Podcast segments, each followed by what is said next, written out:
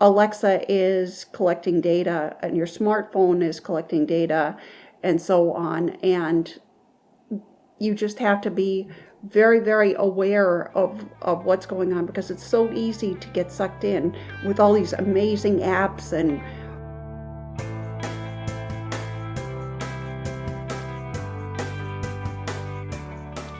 Welcome to Zestful Aging, where I talk with fascinating and inspiring guests who are living their lives with vibrance and purpose. I'm your host, Nicole Christina, psychotherapist, author, and fellow Zestful Ager. And if you like the podcast, you'll love my companion online course. Zestful Aging Simple and Sustainable Habits for Health and Longevity. And it comes with a 30 page companion manual. It's a blueprint for aging well. Because what good is living longer if we're not also healthy and happy? Find out more at NicoleChristina.com. Well, I've got my little Jack Russell Terrier Sparky right beside me, and I have a cup of coffee in my hand. So let's begin. Today, we're going to be talking with Kristin Johnson, who is a prize winning poet and writer, a novelist, a ghostwriter, a screenwriter, and the author of Ain't You Got No Manners, the Bible for social media. And we're going to speak with her today about her book and get some help navigating the overwhelming and confusing world of the World Wide Web and learn some social media do's and don'ts. Welcome to the show, Kristin.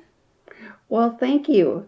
Thank you. It's a pleasure to be here. I've listened to your podcast, and you certainly have some wonderful offerings. And I also watched a bit of the video of the Kiwi Coffin Club, and that was uh, very unusual and uh-huh. uh, and interesting. So oh, good. I'm glad you're uh, I'm glad you're enjoying it. I pride myself on, you know, having guests that have some unusual sometimes uh, experiences to share, and also some guests that can really help us with our daily practical habits. And that's where you come in, Kristin, because I think we all need a little bit of help.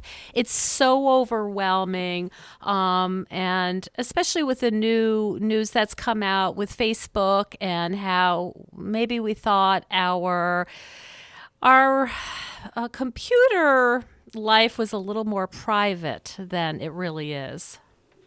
That's so true. And the thing the thing is, it should be private, but but it is a collection of computers, and that data is being stored somewhere, and and we don't really know where where it's being stored, and we're just finally learning what's being stored and what's being shared about us and I believe it was. Um, I want to say that the author was Marc Goodman, who who wrote about uh, security.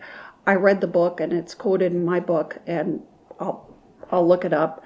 However, he said that you're not the customer; you're the product when it comes to these social media companies. And I think we're seeing that more and more in terms of uh, Twitter, Facebook, and, and Google, and some of the others.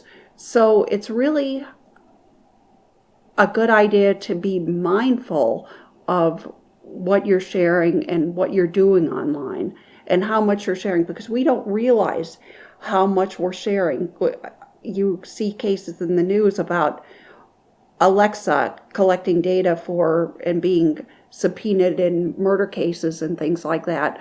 But really, you don't need to have that to realize that Alexa is collecting data and your smartphone is collecting data and so on. And you just have to be very, very aware of, of what's going on because it's so easy to get sucked in with all these amazing apps. And mm-hmm. I, I, know that your audience is into um, into being very active and activist and things like that. But even some of the some of these apps that that are uh, no matter what what uh, cause you're doing, they they do collect your data, and you just have to be careful about what you're sharing. If I'm wondering if you could sort of take us through the day of like an average post middle aged woman just doing her life, maybe meeting, you know, whatever she's doing, some activity, checking maybe where she's going to meet a friend for coffee, maybe doing some Google searches. Could you sort of take us through the day and um, tell us where the red flags might be? That's a great idea. And and the book uh, that I was mentioning is Future Crimes by Marc Goodman, and it has and it covers a lot of this stuff. So okay. that's one book that I that I mentioned. So let's talk about that that woman going through her day. So she's okay. maybe she's checked Facebook because um, there's a there was a birthday party or something like that, and she's tagged in a photo or or or whatever. Um, and that's another thing when Facebook, when somebody tags you in the photo, and maybe you necessarily don't want to be tagged in a photo because you don't want all that activity out there, even if it's joyful activity, you have the option to remove that tag okay. in, in, in Facebook. You have the option to not be tagged.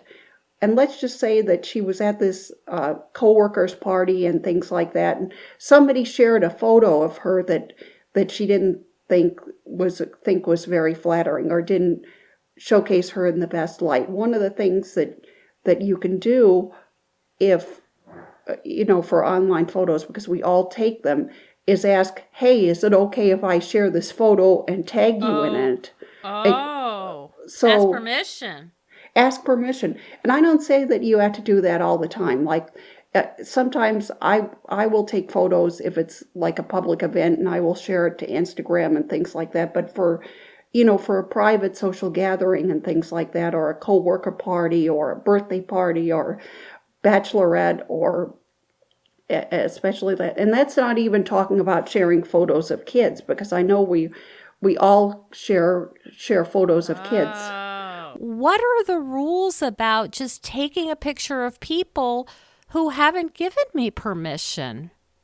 That's a really great question. I think everybody has to decide for themselves. And I think one of the things that possibly that we all are getting used to is that we're all on camera, that there's cameras everywhere, that there's camera phones everywhere. So it's kind of like we're, it's almost when we're in a public space, we're almost surrendering our privacy in a way, but we do have the right, you know, to to not have our photo photo shared because not everybody wants that. It's really a matter of, of using common sense, which is not always easy to do when you have these wonderful devices and wonderful apps and things like that uh, I think I was sitting in a doctor's office and, um, you know, just waiting a few minutes uh, to see my doctor. And someone, and I know that you've had this experience, most people mm-hmm. have, was talking at a really high volume on their cell phone. Oh and I kind of looked at her like, do you really want me to know all this about your private life? And she completely you know, didn't acknowledge my look. I was kind of giving her a, you know, you're being a little bit loud and a little bit rude look. Completely ignored that and what what are the what's the protocol now if you're in a public space and somebody is loudly talking on their cell phone? That is a great question. And I've encountered this in a restaurant. I encountered this in a restaurant not too long ago and I wanted to confront the person, but instead it's it's kind of like you're not sure how that's going to go over if mm-hmm. you walk over and say excuse me you know we can all this is a small restaurant we can all hear yeah. you but yes. with with me i notice that i talk louder on a cell phone just because sometimes just because you're you're trying to hear the person and you're you're sort of and if the people around you are talking loud you sort on the cell phone you sort of match it. It's kind of kind of like mirroring, or you think you have to talk louder in order to be heard because sometimes the connection isn't the greatest. So. Uh, so there could be that. There, there's dozens of explanations for the behavior, but be aware of the setting and everything. And what I try to do if if it's a cell phone conversation for me is I try to step outside mm-hmm. uh, of the restaurant or or go in the bathroom or whatever whatever but even even then you know that's still a public space even if it's a bathroom we think it's private but it's still a public space so you just mm-hmm. have to use a lot of lot of discretion for confronting people that's a little little trickier you could probably either request to be moved to another table or mm-hmm. or or change mm-hmm. tables or something like that but that's not always an option. So that's a really, really great question, and it's worth some thought. And I think it really speaks to how our society has been radically changed by these little supercomputers we carry with us. And oh yes, you know, that's and that's so clear that now we're even having this conversation. What do you do? And I struggle when I see people like I'm at a stoplight and people are texting while they're driving. Oh my um, god I, I, I find I, myself kind of, yelling. yeah, and that does not me. go well. I mean, I've caught the attention of people who are texting, and they they're not grateful that I've pointed it out. Exactly, and I've found myself uh, look seeing seeing text come in on my smartphone when I'm driving, and I think, okay, nothing is that urgent. Do not be mm-hmm. distracted by this little little pinging and things like that. And yeah if it's if it's that important or if it's if it's bothering you that much if someone needs a response right now which very few people do you know just pull over pull into a, a shopping center or something like that pull over mm-hmm. on the side of the road if you can but otherwise like they say it can wait it's not mm-hmm. you know it's not that important and it's i know we all know this but the thing is about these yeah. devices is it's brain hacking. So let's take your your listener who's going through her day. She may not even realize, in addition to all the other demands she has, like work, uh, relationship or marriage, children, uh, community service. She may not even realize that these cell phones and everything are just bombarding her brain with all these with the demand to constantly check it and then it's it's weird because we look at our kids and and how they're uh, glued to their smartphones. I was listening not too long ago uh, to another to another podcast where a parenting expert was talking about how teenagers sometimes decompress on their smartphones, you know, decompress from their day because they've been getting they've been on all day and so forth. And I there's probably a place for that. What are your thoughts on that?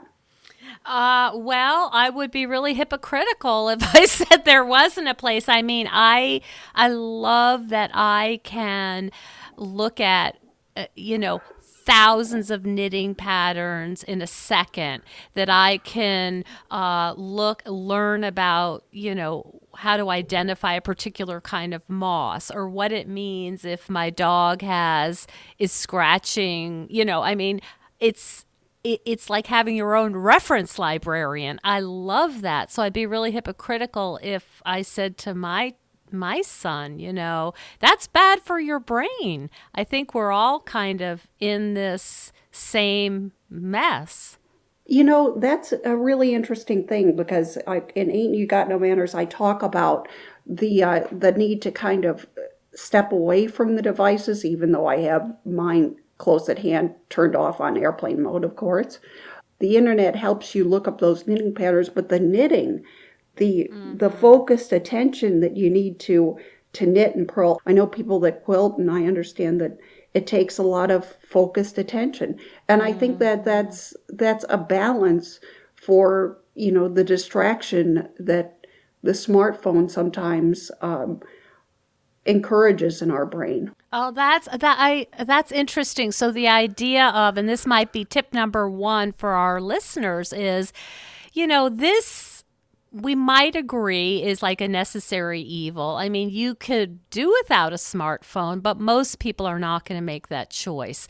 So maybe what we're talking about in my field of psychotherapy is harm reduction. So we're not going to say let's get rid of it altogether, but how can we balance it out? How can balance. we as as you say, be mindful of I don't want my brain to be in my phone or my laptop for this many hours a day and to be very planning about I've got to get out in nature. I've got to, you know, whatever you do for health. I've got to eat some good foods. I've got to cook a nice meal. I want to do some silent meditation or whatever. I want to go have coffee with my friends and not be distracted by if my phone's lighting up.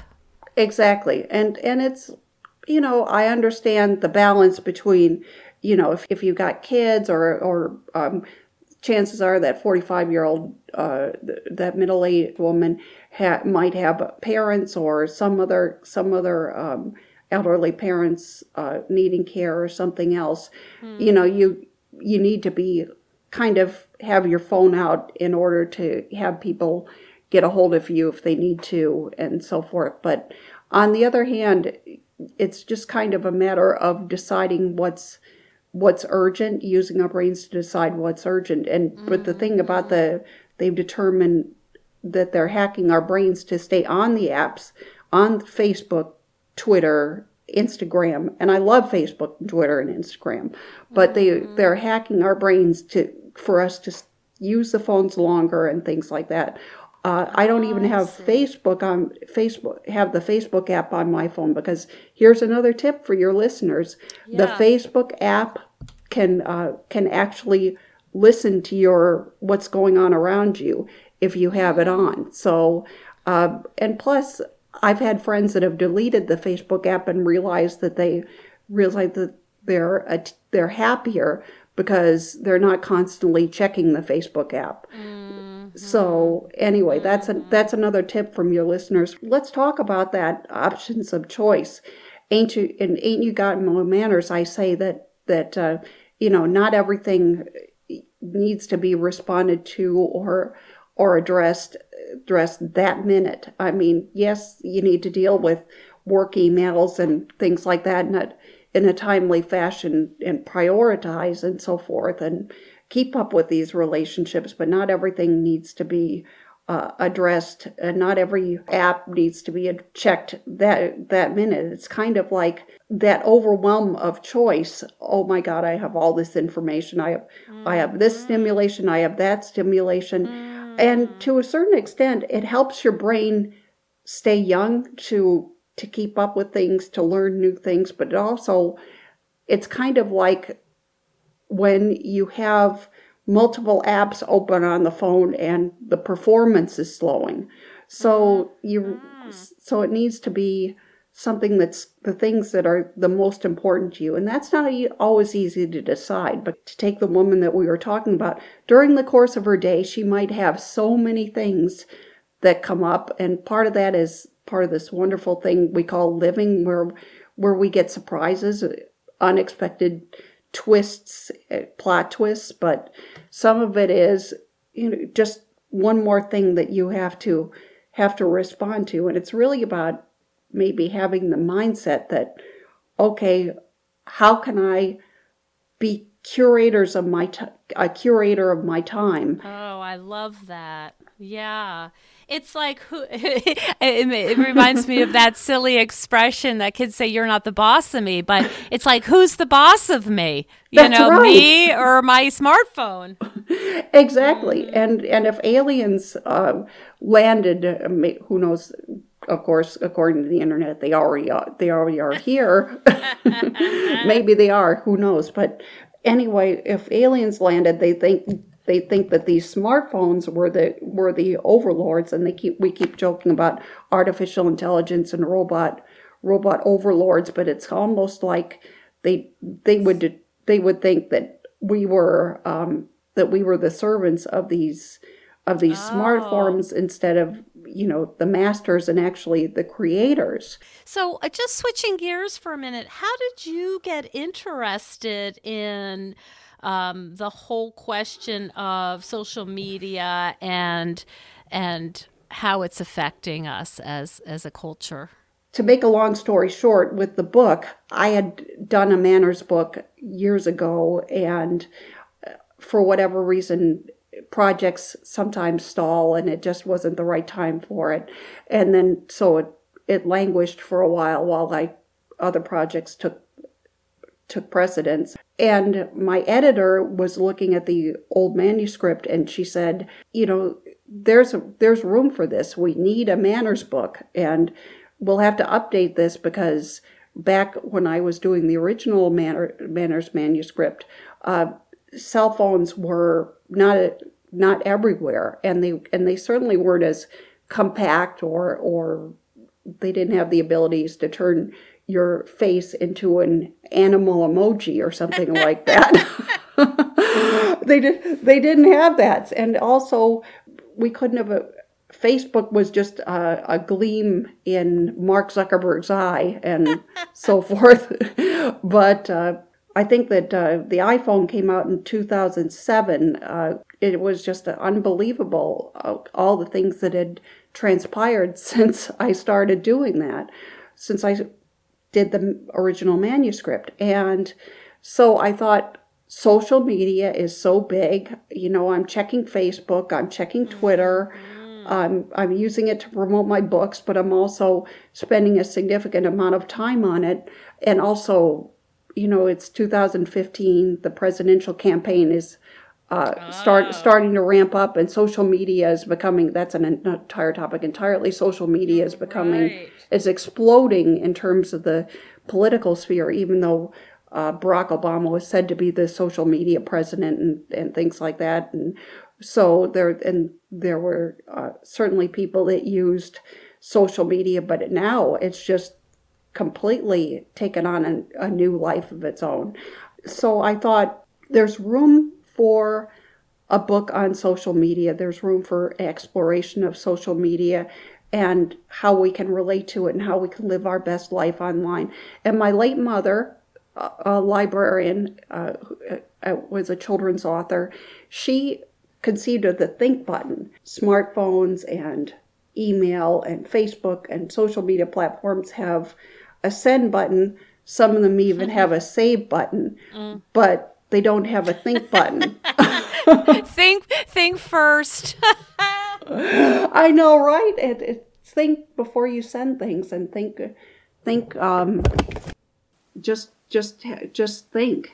Don't assume the technology is going to do the thinking for you. Just just always make sure that this whole this refrain that we've been doing, you're in charge. So, mm. anyway. What's the most surprising thing you learned from writing the book? The most surprising thing, I think, is how much we share online without realizing it, and how much is shared about us online without realizing it. Because we're not just living in a vacuum. Uh, things are shared about uh, us all the time, whether it's our businesses, or our or photos of us or people tweet about us. And it's it's wonderful to get those those mentions online especially if you are a public figure or a business but you you don't realize how much you are sharing online and how much is being shared about you online. Mm. so and also the amount of uh, misinformation that's out there on the internet. I mean we always knew that okay, don't trust everything you read on the internet. Don't trust all the all the medical information and things like that. Things mm. they, there are there are hoaxes online and dare I say it, fake news and things like that. But mm-hmm. but uh, you really have to be careful about information that's that you read online. You just have to be mindful and be curators of that information, and that's overwhelming. I think one of the things that surprised me in, in reading the book is just how much information there is out there on the internet. I guess I knew of it, but it was a, the tip of the iceberg. and just how many uh, differing opinions there are out there, and you just really have to be to say, okay, this is the way things are. Well, maybe not. Maybe this isn't the way things are. Maybe maybe you need to dig a little deeper. And sometimes So for for example, like if you're looking for I, I used the example earlier of oh my dog's scratching or something like that and you go on. How do you know then? Is there a way to determine if that veterinary uh, advice is sound? Are there ways besides being taking it with a grain of salt?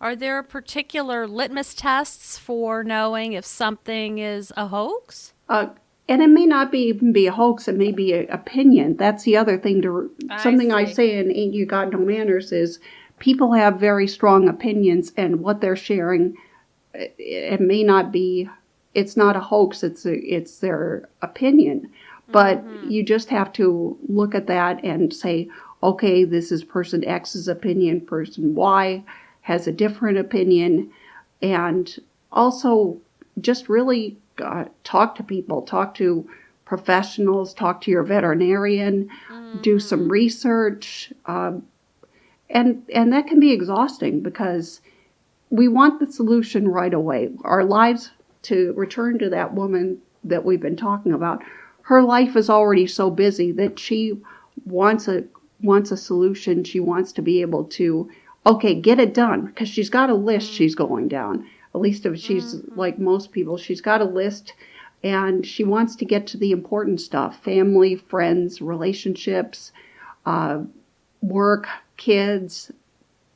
And, and some of this stuff, you just have to make a decision. It's we've been talking about some of the downsides of tech, but I think there's a lot of upside of tech. Uh, there's an upside to some of these apps that are um, supposed to help you manage and lists and reminders because we can't live without reminders. I know I personally cannot live without calendar reminders without and the thing is writing writing things down. I think there's a I think the tech reminders are great the online calendars, iCal, uh, whatever app, uh, productivity app you used, lists on, on your iPhone or, or lists on your Mac or whatever.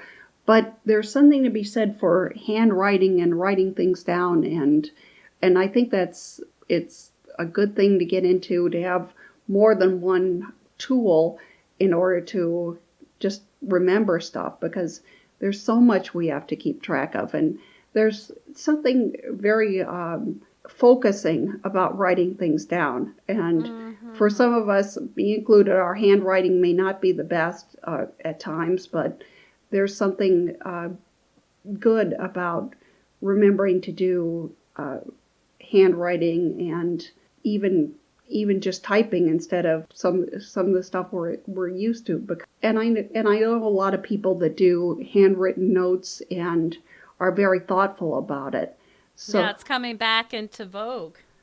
And and I think that's one one way we can help ourselves slow down. And maybe the last the last thing we might want to think about is uh, writing a birthday card or or writing a writing a thank you note and things like that. But there's really something very centering about that. Just to I, I know it's politeness and everything, and and it's wonderful and show consideration, but the power of a of a handwritten note or hmm. even a typewritten letter is just uh, just incredible. And they have apps where they have services where you can print your own cards and things like that, and fill out your customize your own greeting cards. So right. online, so that's one one way in which tech, technology you can marry technology and these social graces in order to just add that personal touch in the day because I think I that, that that helps. A personal touch. So, where can people learn more about navigating this world of the the social media and all of the internet and and this kind of tech stuff? Where where's the best place to find you, Kristin? The best place to find me is kristinjohnson.net, K R I S T I N, mm-hmm. Johnson, J O H N S O N dot net. Mm-hmm. There's also the website for the book, augnm.com, which which is short for ain't you got no manners.com. And also, uh, they can find me on Amazon. Uh, mm-hmm. Amazon and Smashwords. The book is on Amazon and Smashwords. Sma- I'm not familiar with Smashwords. What is that? It's an ebook platform. Uh, ah. it, it will uh, distribute ebooks and, and sell ebooks on Mobi and, and uh, PDF and different different platforms. Kindle, of course, it goes out on Kindle, but it it uh, it's an ebook platform. So I'm on oh. Smashwords for the, the people that love ebooks, and that's the other thing. We probably all have tons of ebooks, uh, and I hope "Ain't You Got No Manners" will be one of them. But the, but the but the print book is it is there's just something great about uh, having a print book in your hand. Yep. I agree with you completely. Yep, I, I totally agree. It's a different experience. It's much more intimate and, um, yeah, it's a whole different tactile experience. Well, Kristin, I really appreciate sharing some of your wisdom about this and and just the general idea of curating your own time and being a master of your smartphone rather than a servant. I think this is really going to resonate with people who know it feels something feels a little bit off and and concerning about the developments, but um, I appreciate how well you've been able to articulate that, and I am going to put those. Um, your website and the website of the book on the notes so people can find you and I really appreciate you sharing your your time with us today. Thank you so thank you so much, Nicole.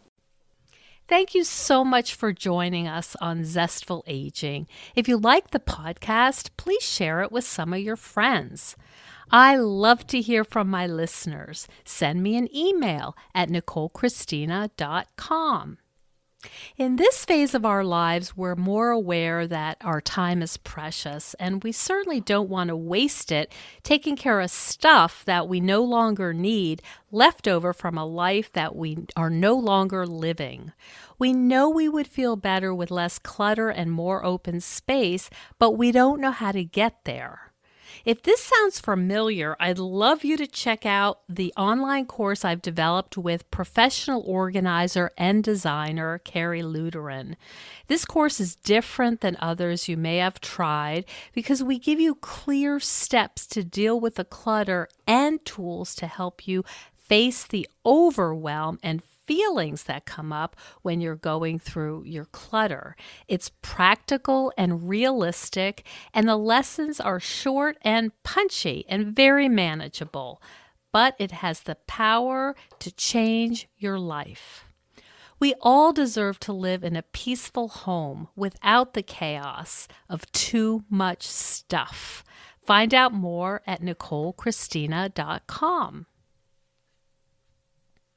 And stay tuned next week for another interview with a fascinating and inspiring guest. See you then.